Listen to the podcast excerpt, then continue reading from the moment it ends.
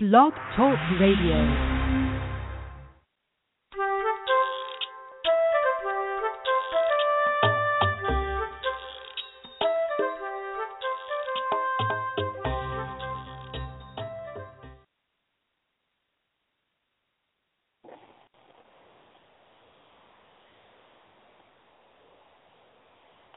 Well, I'm not sure if the introduction music played or not, but I am just going to move on, hoping that everything is okay.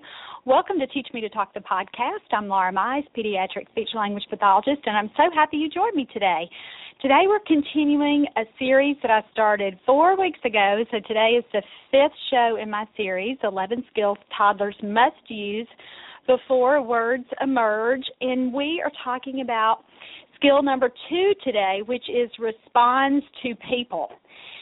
Let me just begin by saying I cannot overstate or overemphasize the importance of this skill in helping a late talking toddler learn to communicate. And here's why.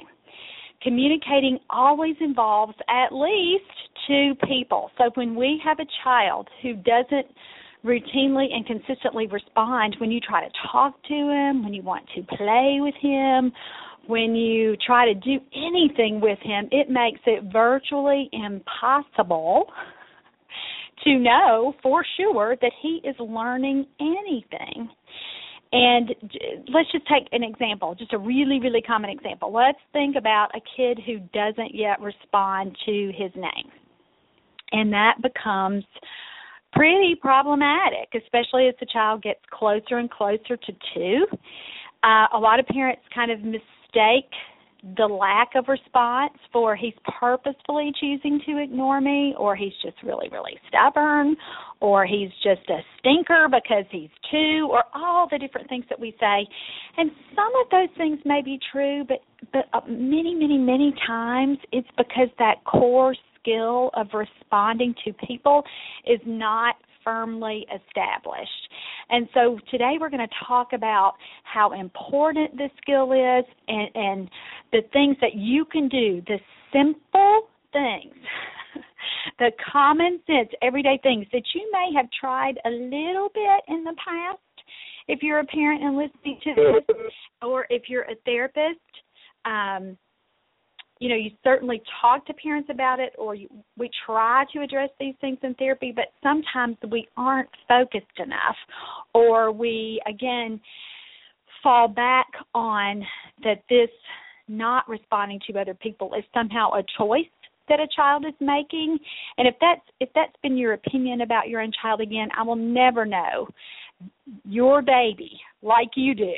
But at the same time we can't just assume that he or she is again deliberately blowing you off.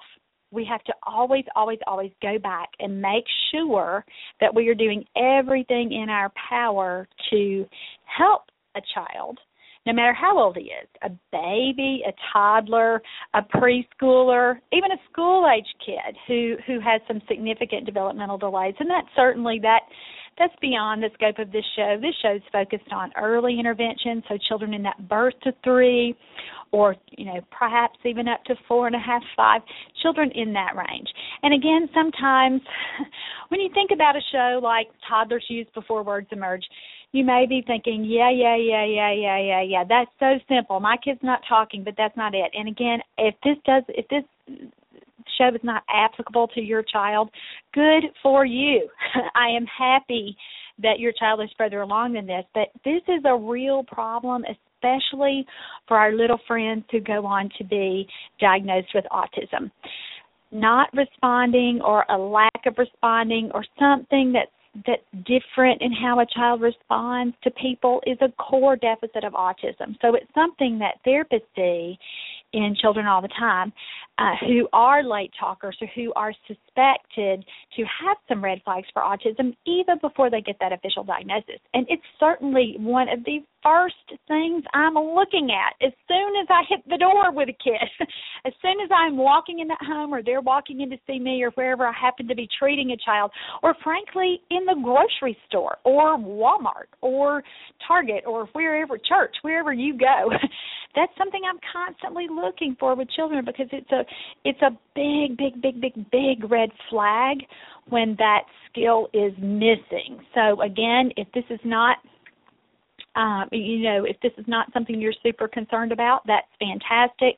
But for those parents who are listening, who are thinking, hmm, I don't know. Sometimes he responds to me, and sometimes it seems like he's avoiding me or ignoring me. Or sometimes the parent will say something like, you know, it's just like he can't even hear and you know that he can because you've already ruled that out. We talked a lot about that last week, how important ruling out medical or um, sensory impairments such as hearing problems, vision problems. We talked about that last week. And so if you haven't gotten that done and if you have a child who really is inconsistent about particularly about looking at you when you are really trying to get their attention or or even let's say they're across the room and and they just hardly ever respond unless you make a big big big effort on your part to get their attention go ahead and get their hearing checked just to rule it out. Now sometimes parents are kind of relieved you know when it comes back they're like oh it's not hearing loss you know uh, you know and that's and they should be. I mean that's that's not what i'm trying to say here but i but i am trying to say hearing loss is uh, a bona fide reason that children don't talk. So be sure that you are addressing that and ruling that out. And again if you didn't hear last week's show and you suspect that or you want to hear more about that go back and listen to that that's show number 278 but today we're talking about children for whom there's not a problem with hearing, there's not a problem with any other, um, again, something that we can address medically, like a vision problem, those kinds of things. And by medically, I mean that you're going to the optometrist to get their vision checked, or the ophthalmologist really, and you'll you'll correct their vision with glasses. But um, you know, there's when I say medical intervention, there's no pill, of course, or anything like that. All right, so here we go. Let's talk about responding to people. And let me just give you an idea. Let's just kind of back this up a little bit and think about newborns. Newborns come into this world hardwired to look at people's faces.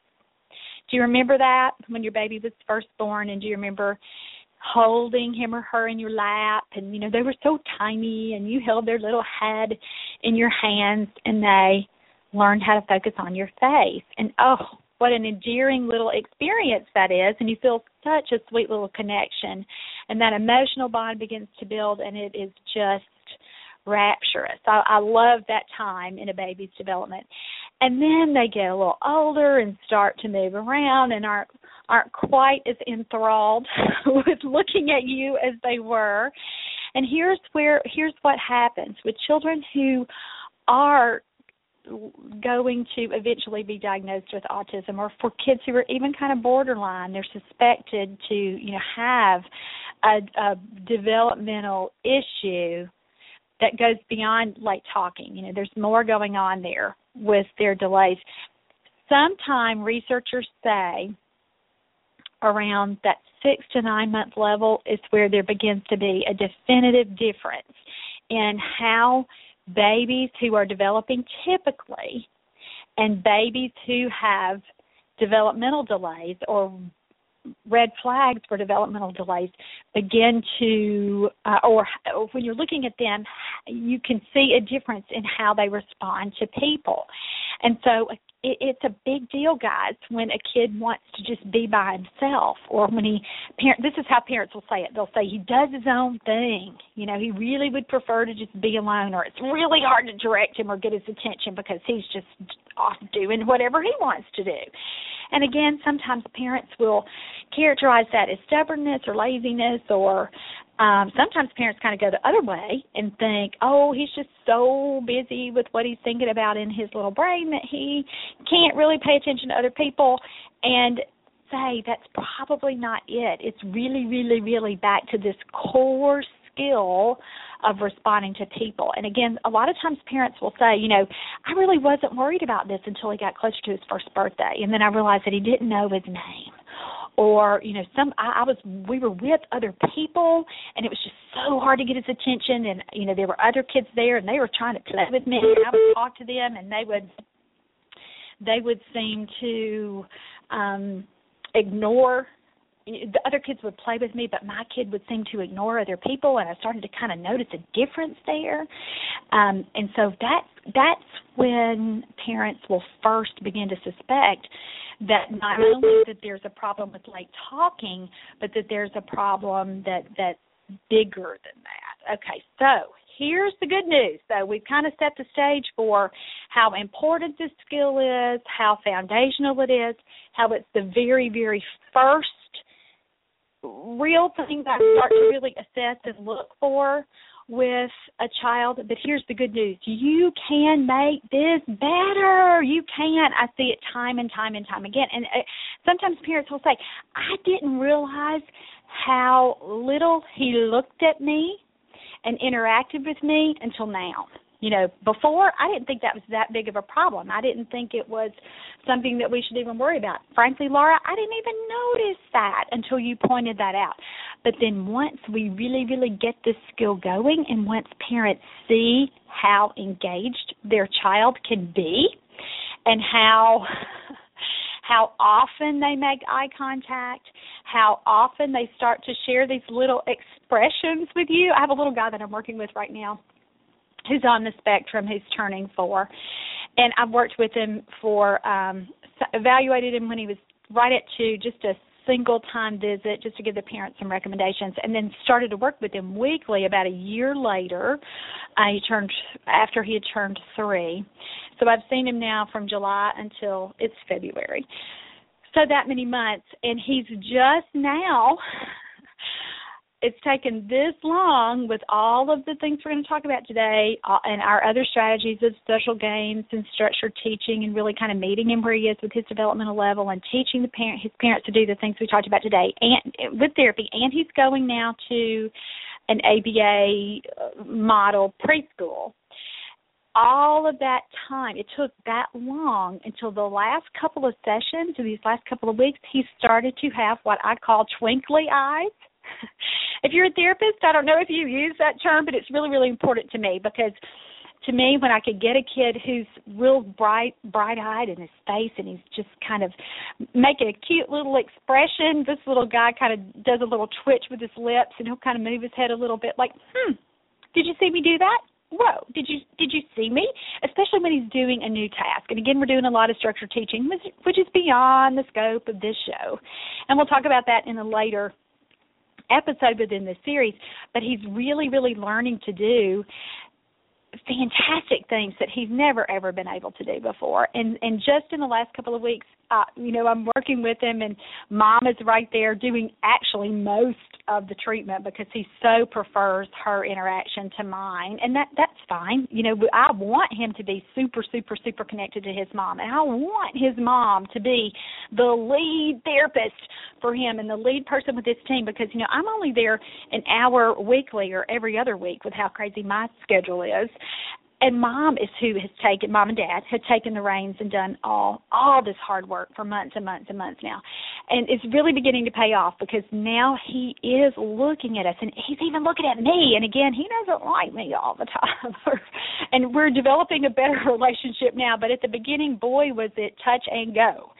But he is now to the point where he is uh smiling at me more he certainly is looking at me a lot more often than he did, including me, letting me sit beside him, letting me help him do some things without really falling apart.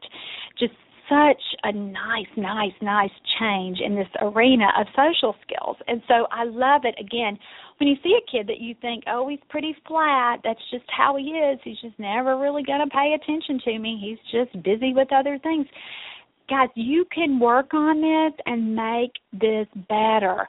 And actually, I just get so concerned when I'll read a report, you know, I get to do a lot of consulting now and seeing children for a second opinion, a third opinion, a fourteenth opinion when they've seen a lot of other people or they already have an established team and I'm just extra and and giving parents additional things they can do. So just kind of a one time shot thing.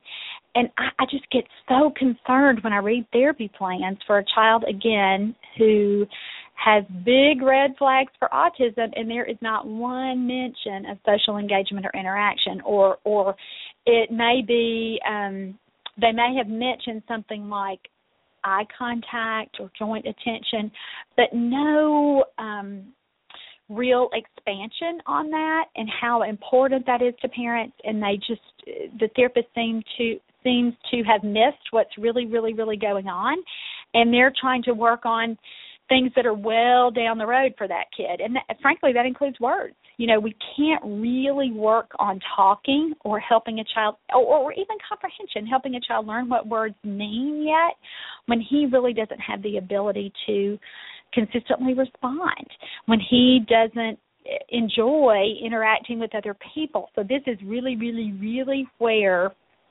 therapy should begin.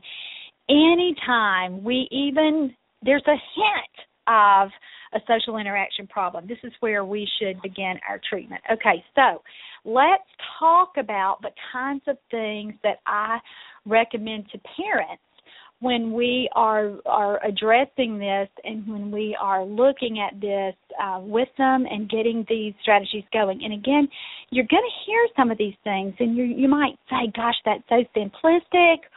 You know, as a therapist, you might parents already know that.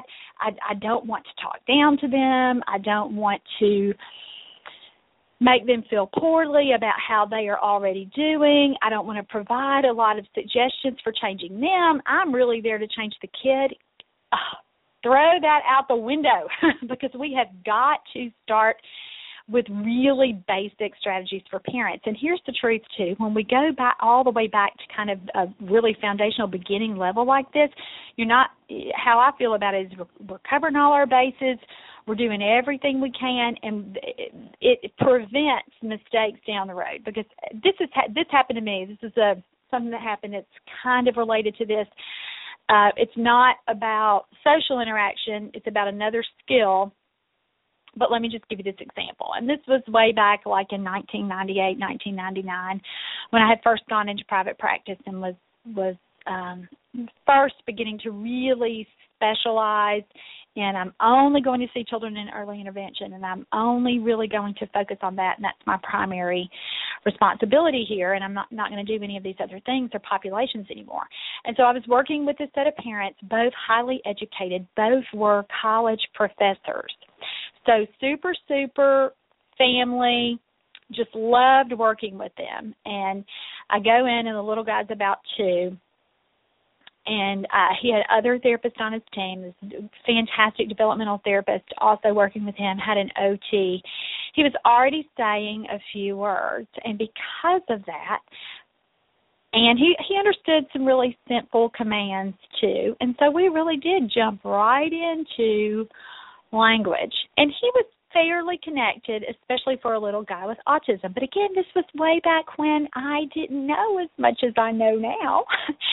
and so I didn't pay enough attention to these foundational things. And so we jumped kind of straight to words. And his DT, at, after about the third week, uh, really early, I went went back, you know, early and kind of hit my time with him. So I'd only seen him a couple times. And I go in, and his mom and dad were so excited, and they said, "Laura, you will never guess what he can do." And I, you know, was just standing there with you know wide eyes, like leaning forward, like what? Tell me, tell me. And they said, "He's signing. He's signing more and please. Have you ever signed with children? Do you realize what a great, great strategy that's been for us?" oh my gosh, I wanted just to drop my toy bag, you know, on the floor and just uh, kick myself because I missed that. You know, I felt like even then, hey, I'm the queen of teaching kids how to sign. I do this better than anybody. But I didn't do it with him and I jumped too far forward and I you know what was even worse? I didn't talk to his parents about it. And I let another therapist kind of scoop me on that. And let me just say, that has rarely happened again because that taught me the value of starting even at the beginning when you when you're not even quite sure you know or when you think when you think oh we can move beyond this backing that little guy up to signs was a fantastic strategy for him. He really took off after that and so this is not what we're talking about today. We're talking about responding to people and strategies that we're going to teach parents about that. But my point is those highly educated people, highly educated parents, I really, really assumed, oh, they're just going to want to move straight to words and you already understand some things, so that's developmentally appropriate, yada, yada, yada without really, really realizing I have got to be thorough and consistent with what I am talking to parents about and sharing strategies and teaching strategies with parents. So here's my point. Here's how we tie it back to this story. As a therapist, you have to start with these really basic and you might include simple things that unless you tell a parent, yeah, they're not realizing that you're even really doing it. A lot of times I talk to parents, well, let me just say nearly all of the time no matter what I'm seeing a kid for, but especially when he or she has difficulty responding to other people, my number one recommendation to them is always you have got to get down on that child's level.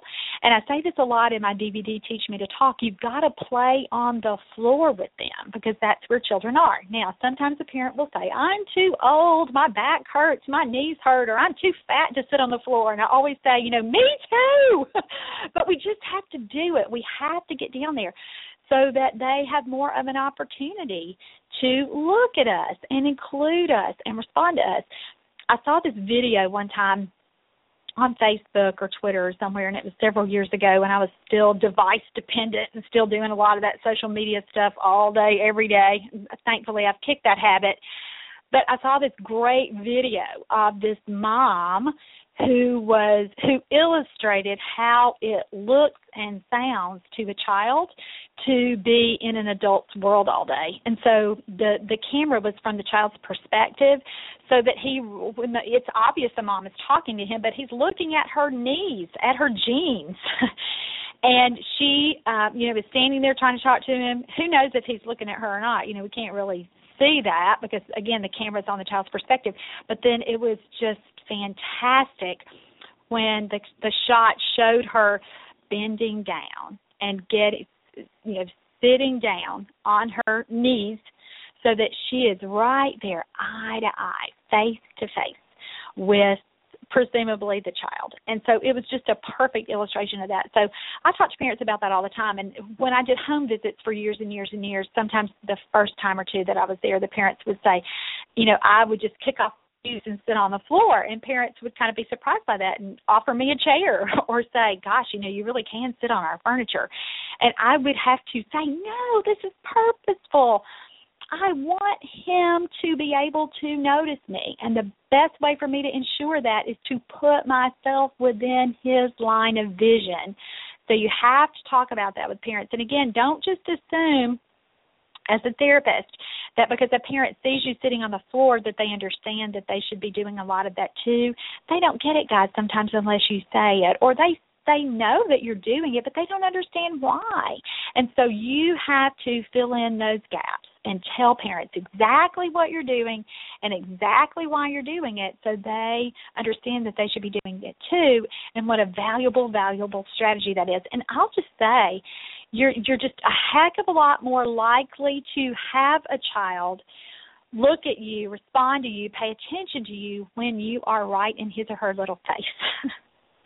and so you want to be sure you're doing that. Now sometimes that's hard because we have really really busy kids, you know, and they don't ever stay in one place. And so, you know, Eh, gosh, it's so funny. I'll end up kind of knee walking across the floor to keep up with them. Do you know what I mean by knee walking? That's where I, I don't get up on my feet. I kind of just walk on my knees so I can kind of chase them around the room that way because I'm still on their level. That has gotten harder as the years have gone by. But here's my point with this. You want to place yourself, especially with a busy kid, for where a child is more likely to look. And let me just talk for a minute about kids with autism sometimes they really can't take the intensity of that face to face contact at first. And you may get better eye contact and better responsiveness from them if you are a little further away. With some kids, I, I've noticed that especially kids again who are on the spectrum and have more significant challenges with this area they may look at me better when i'm really across the room and i'm moving. So it's like i get their attention in their visual field and i kind of catch them looking at me.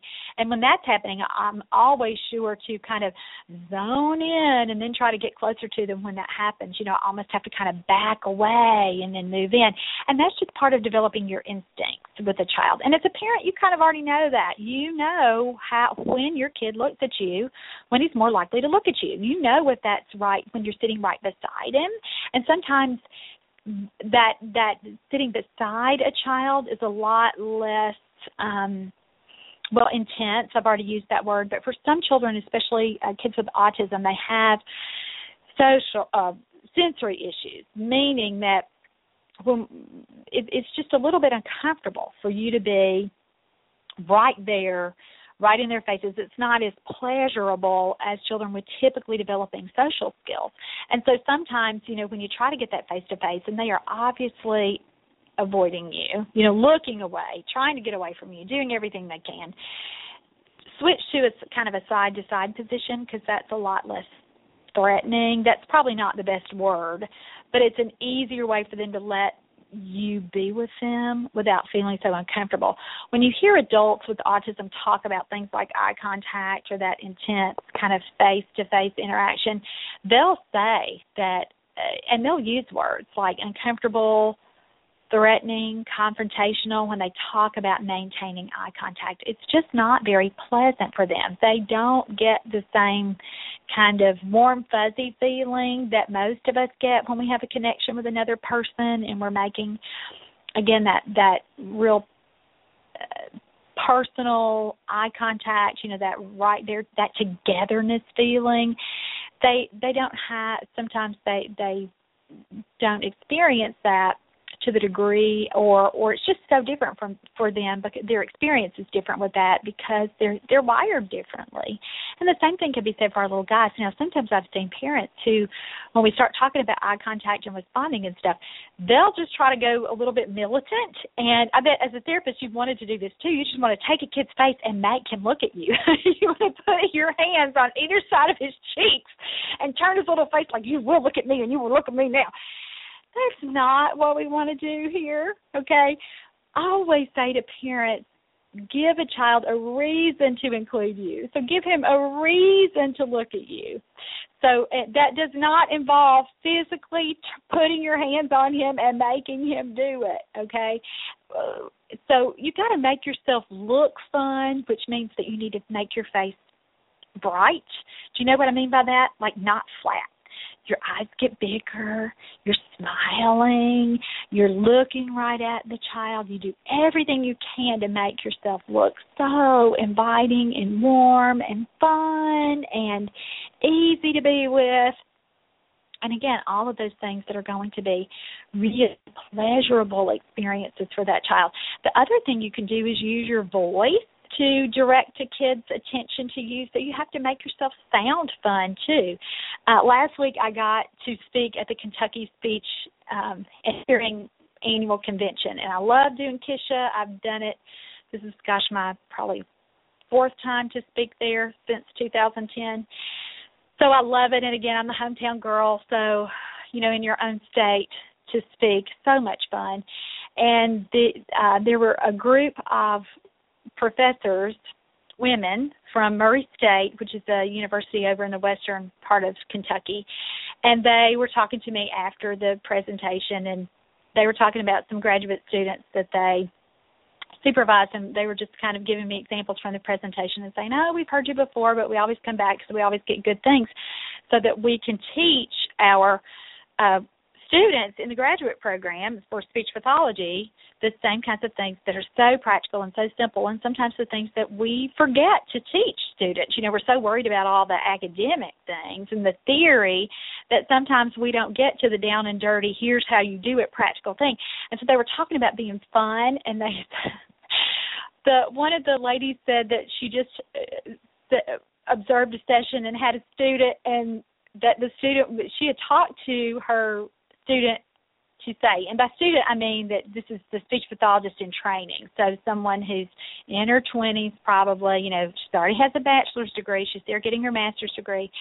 And she said that she had talked to her about lightening up in sessions and really playing and having a good time and she said so the grad student would say with the child, This is so fun.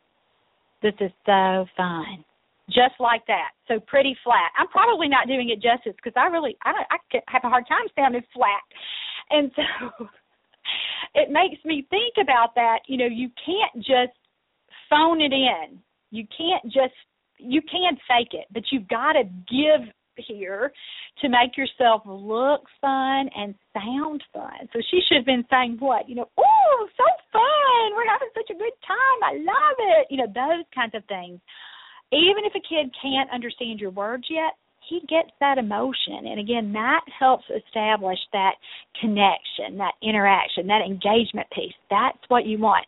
And so a lot of times just making yourself, making an effort to make yourself be more exciting to be with is is is the key. It's it's what it's what begins the process of a child really starting to make progress when you change yourself and do everything you can to um, give a child a reason to look at you. Let's go back to the last tip for just a second where I talked about placing placing yourself where the child is more likely to look at you.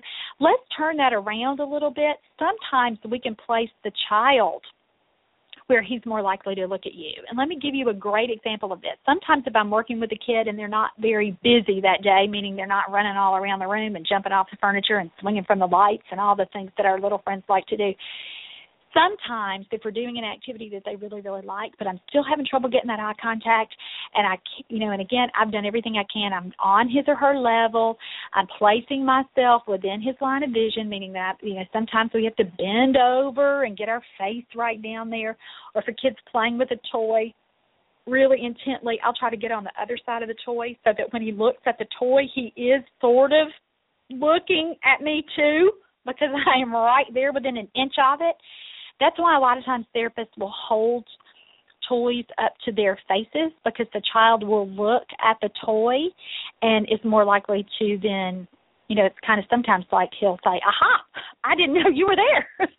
You know because they haven't really looked at you or or don't routinely search for your face or or even aren't interested in seeing your reactions. So doing things like that work. The other thing that i was going to mention uh, that I started this story with is sometimes if we're playing with a toy on the floor and I really can't get a kid's attention and he's he or or he's just so focused on the toy and he's having such a great time that he forgets to include me.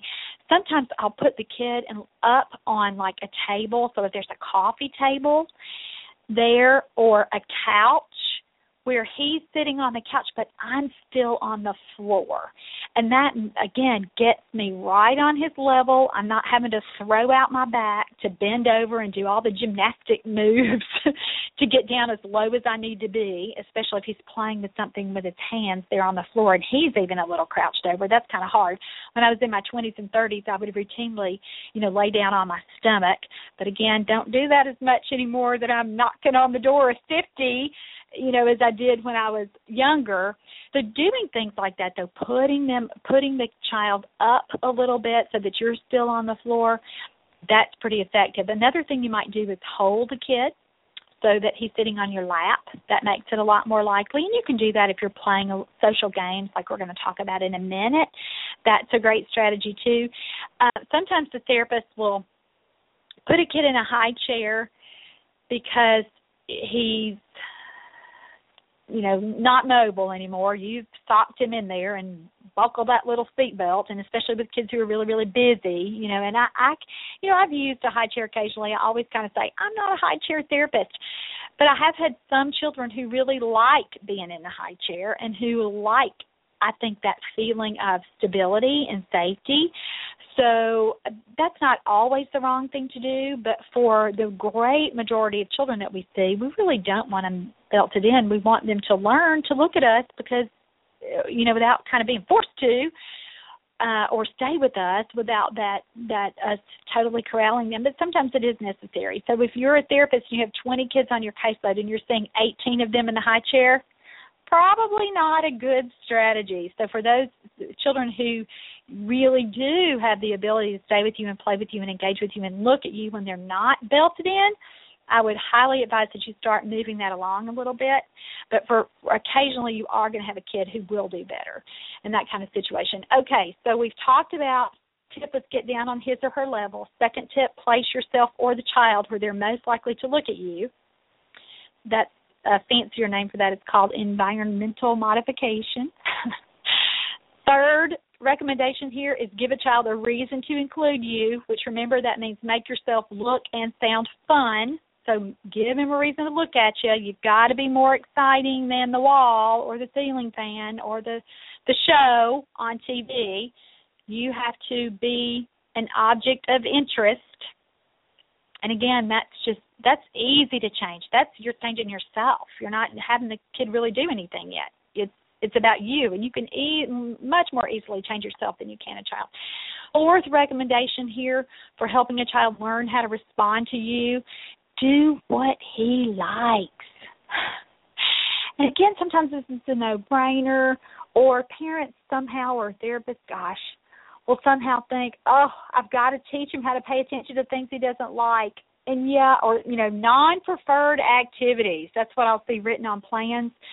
That's important. That comes later when we're first working with a kid, especially when he's having difficulty responding, you have to do everything you can to make it worth it for him because if he if he could respond to you more consistently he would so there's obviously something else going on there so you you begin by setting the stage to make eh, success really really possible and likely so do what he likes so if you know that he hates coloring on paper, don't color on paper. If you know that he loves playing in water, play in water.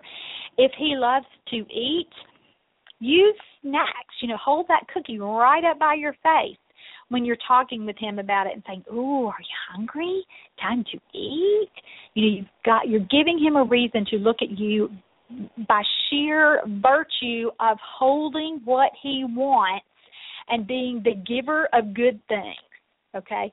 So do what he likes, especially at the beginning. Now, sometimes a therapist might say, "Oh, he's going to leave me out if I use something that he likes because he's just going to focus on that." I get it, and if there really, really is a huge problem with that, and you can't figure out a way to get yourself in there, I can totally see you not using something that is his very, very, very favorite thing that he just cannot divert his attention from. But you should be doing things that he's interested in and things that he wants to pay attention to. Because again, you want him to associate you with with things that are fun and with things that he wants to do. And that's another thing. Sometimes therapists will say, you know, well I've got to teach him I've got to, I've got to, you know, get show him something new. You know, why in the world am I going to start with something he already knows? Because that's what we do. We start at the beginning. We start at the foundation there. And and and we, how many of you like to do? How many of you enjoy doing things you don't like? I mean, that's opposite, right? That's an kind of like an oxymoron. It's that's silly to say. So start with what he likes, all right? And I've already kind of beat that horse, so we're not going to continue on with that. But that that's a good point with a lot of parents because they'll think, oh, you know, we're going to do a book. We're going to look at a book, and I'll say, does he like books? And they'll say, no, but shouldn't I be doing books? And I'll say, not yet. if he doesn't like it, we are not going to do it yet. We need to figure out what he likes and use that first. And again, there's some other variables here, some other things you can manipulate and work with and decide if it's really going to work or not. But we're just talking about the basics and and especially what we want to share with parents and especially especially what we use in those first few sessions to really establish that relationship with the child and that social connection. And again that's so important for teaching them how to respond to other people. They have to like you and want to be with you. So you of course a common sense you know my grandmother would have said well don't do something he doesn't like. Start with what he loves. So that's my fourth tip. Okay, fifth recommendation here for helping a child learn to respond to you emphasize interaction over every other goal, no matter what you're doing with that child or what you're working on or what little daily routine you're involved in. So that interaction piece, and what do I mean by that? Again, we're talking about responding here, but how does that look? What does that mean? That means he's looking at you. So eye contact, like we've already talked about. Closeness, meaning that he's not trying to get away from you. He's not fighting you. He wants to sit right beside you. He wants to um do what you're doing. He wants you there. He's not pushing you away. He he he's enjoying you. So emphasize that interaction. And again, this would be important no matter what you're doing. That would mean at bath time, you're emphasizing interaction with you. At when you're changing his diaper, you want him looking at you and paying attention to you and responding to you and including you. And here, again, let me just say I haven't said this yet. Responding doesn't mean answering a question yet. We're just meaning all these things that we're talking about, that joint attention piece. We talked about that a little bit in the introductory show, so go back and listen to that. And we're going to talk about it a lot uh, coming up. That is skill number four, so we'll get to that in a couple of weeks. This is skill number two. But joint attention, meaning shifting attention. He can have his toy, and y'all are playing it together, and he's looking at you and the toy, and you and the toy, and you and the toy, so that you're both a big focus of his attention. But here, again, you're going to emphasize the interaction over anything else. You're not really expecting him to pop out a word yet, although that's fantastic when that happens. But my point is just getting a consistent response, nonverbal response. He doesn't have to do anything other than look at you and obviously enjoy his time with you. So you're going to prioritize interaction, prioritize engagement, whether it's at snack time, whether you're playing with a toy, whether you're outside sliding or running, or whether you're in the car, he's in the car seat and you're driving your SUV, but you're turning around and looking at him.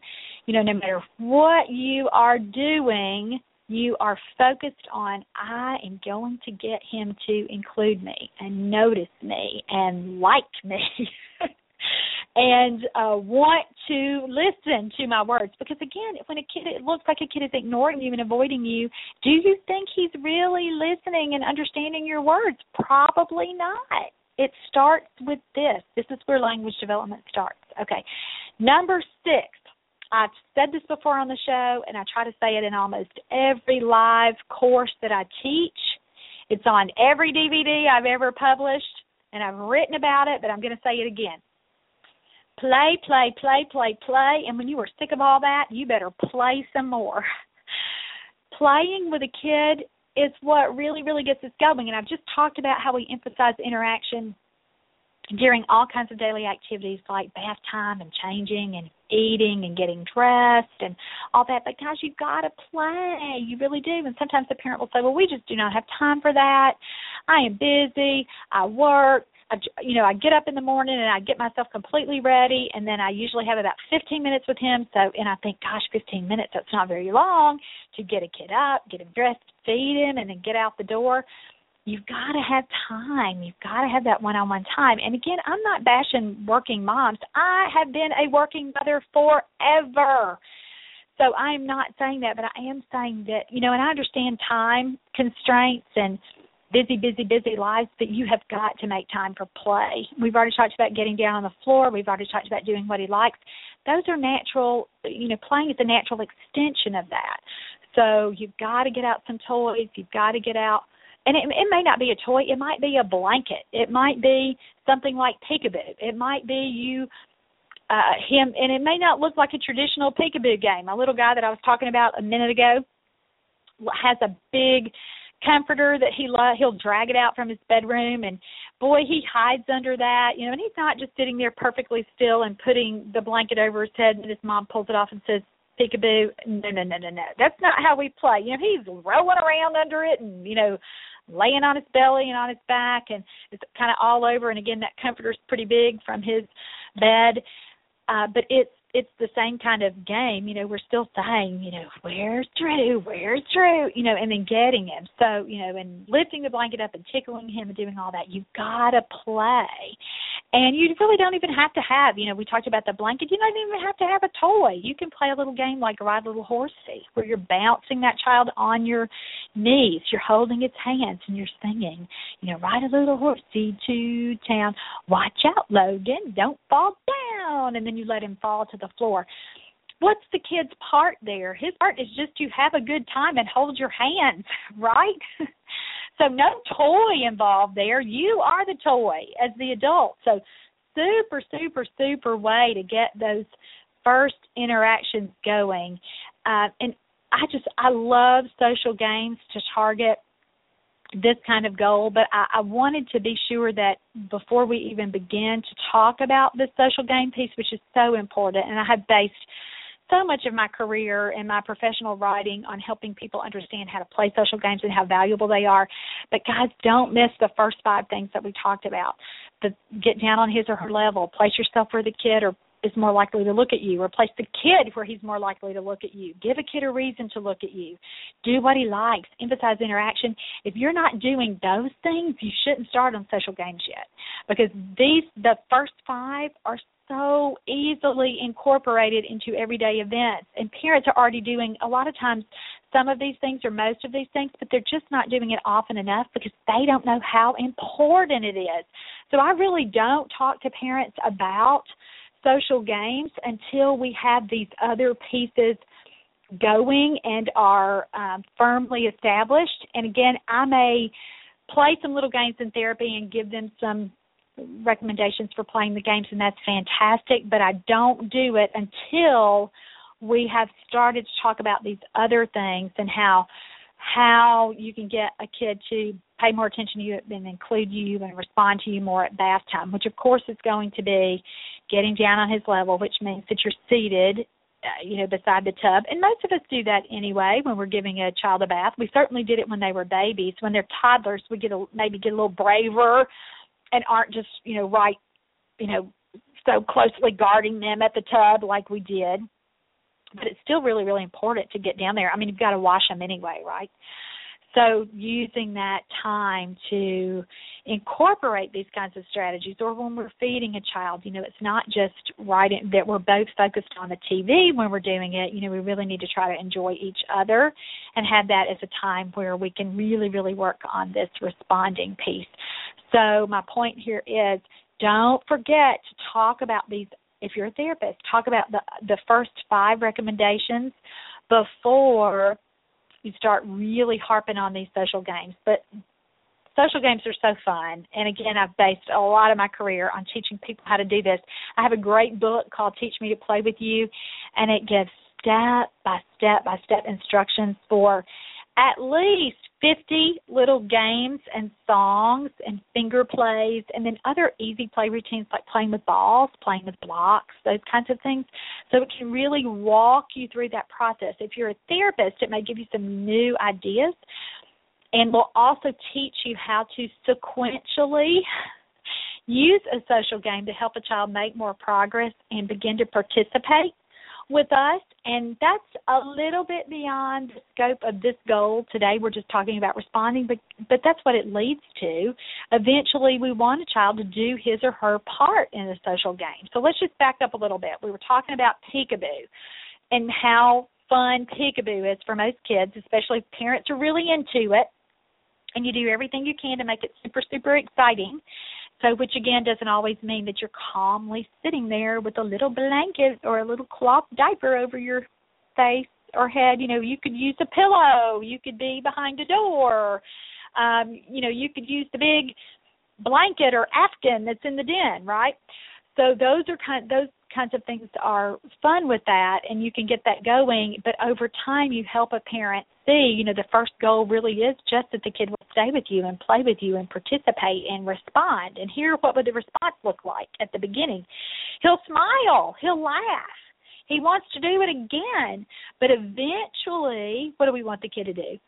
Well we want him to while they're covered up you want to see some evidence under that blanket that they know that the blanket's going to come off. So that's that's a goal. That's the next little step. What would the what would the next goal be with participation? How about that the kid takes the tries to remove the blanket himself, right? That's doing his part. What would the next goal be? Again, it might be initiating that next turn where he then he covers himself up again.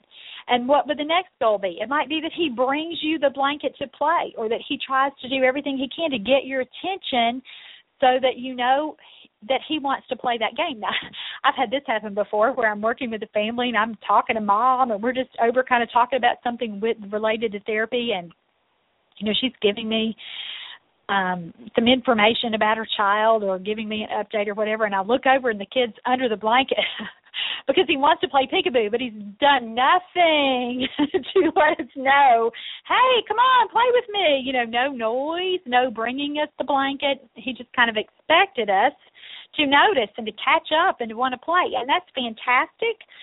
But looking at this continuum of progress here and what goal would come next that would be a perfect thing to work on is initiation. How do i begin as a, the kid on the kid's part how do i begin this game with you? Mom how how do i approach my mom to let her know that hey I, this is fun for me and i want to do it again and again and again and i want you to stop what you're doing drop everything and play with me.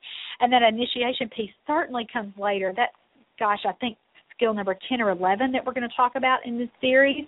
Yeah skill number 10 and we'll get there but can you see how how you can't really work on initiating if a child doesn't respond to you? And so how this skill really supersedes or comes is more important comes before everything else you're going to teach a kid. So responding is huge. All right, so I've given you some ideas about the the play play play piece. You know, social games, ride a little horsey, peekaboo, row row your boat, where you put them on your legs and you rock back and forth. Um, other games that you might play where it's really fun for the kid to play with you even something like jumping on a bed where you're counting you're holding hands while you you know maybe you count to three or five or ten or you know however many numbers you can get to before the kid loses interest. And then you plop them down on the bed and kind of make them fall or they can jump into your arms. Anything like that can be a social game. Any any sequence of events that you do in the same way every single time and you are saying the same things every single time that's a social game okay?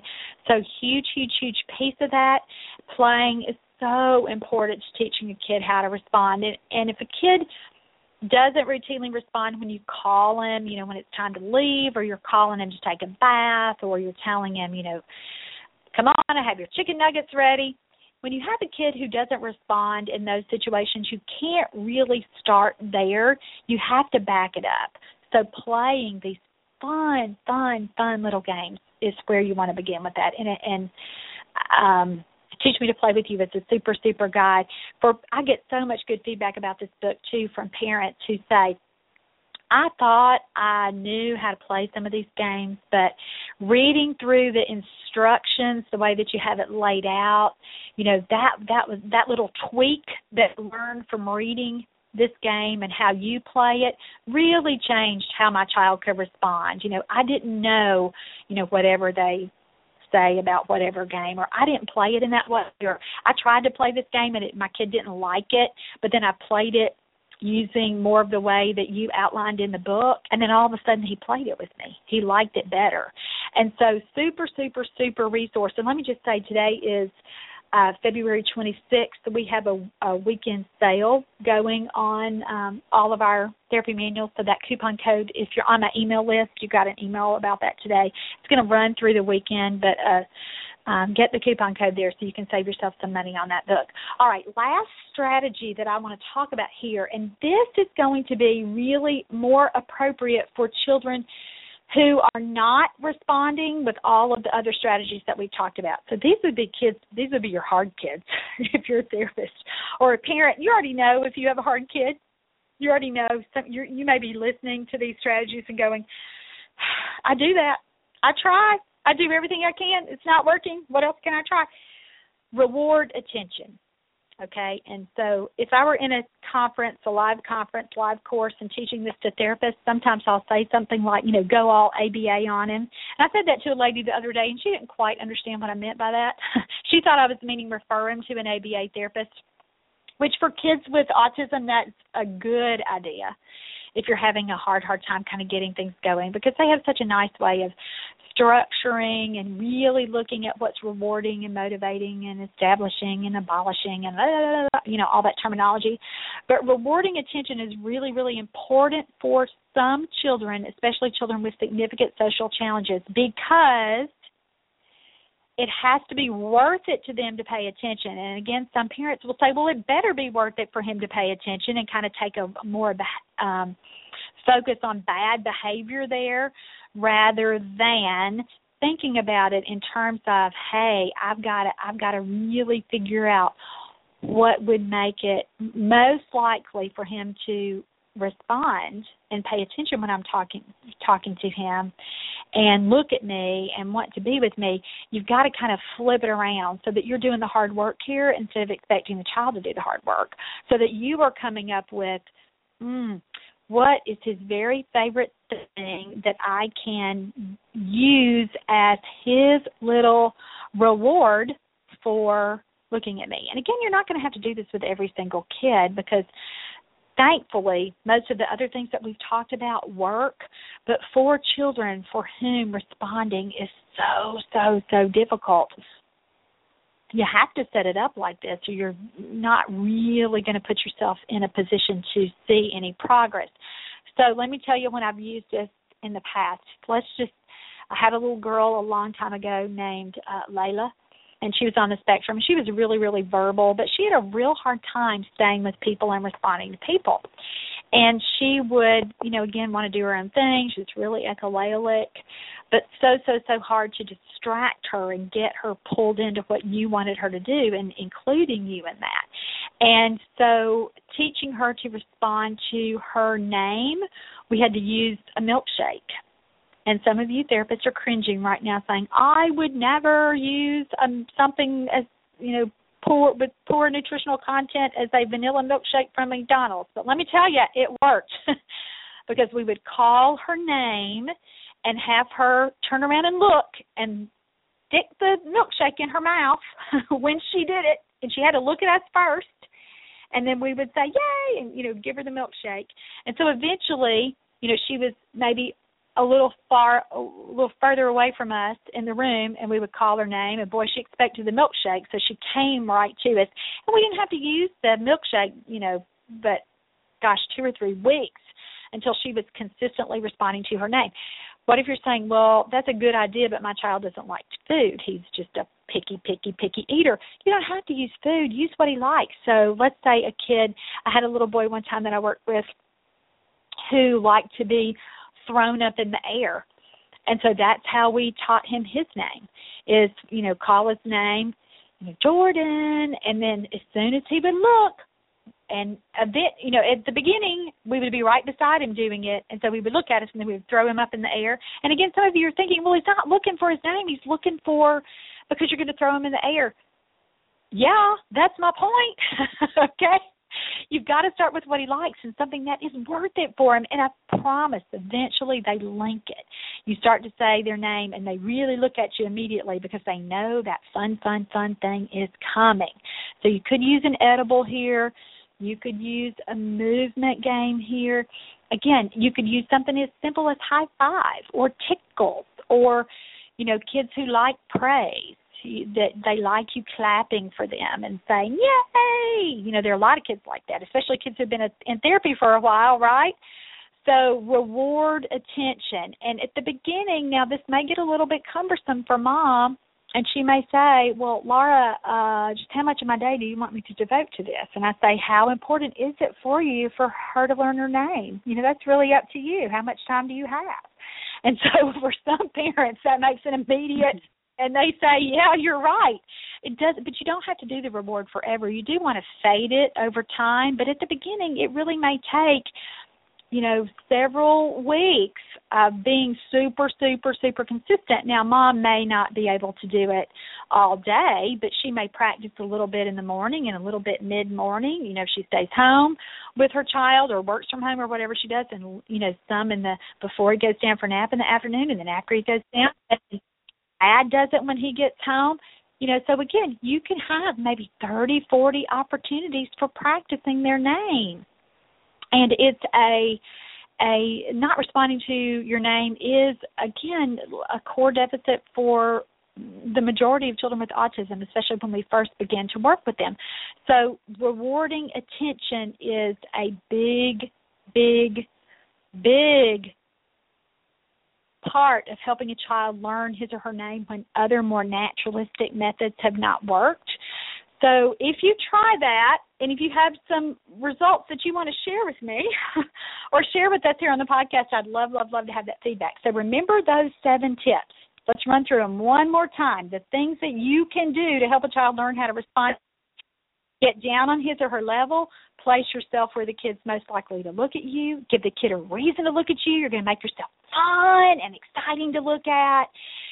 And sound, and you've got a sound fun too. Do what he likes so that he's more likely to want to be with you. Emphasize interaction, prioritize that goal above everything else, no matter what you're doing throughout the day. Number six, play, play, play, play, play. And when you're sick of all that, play some more.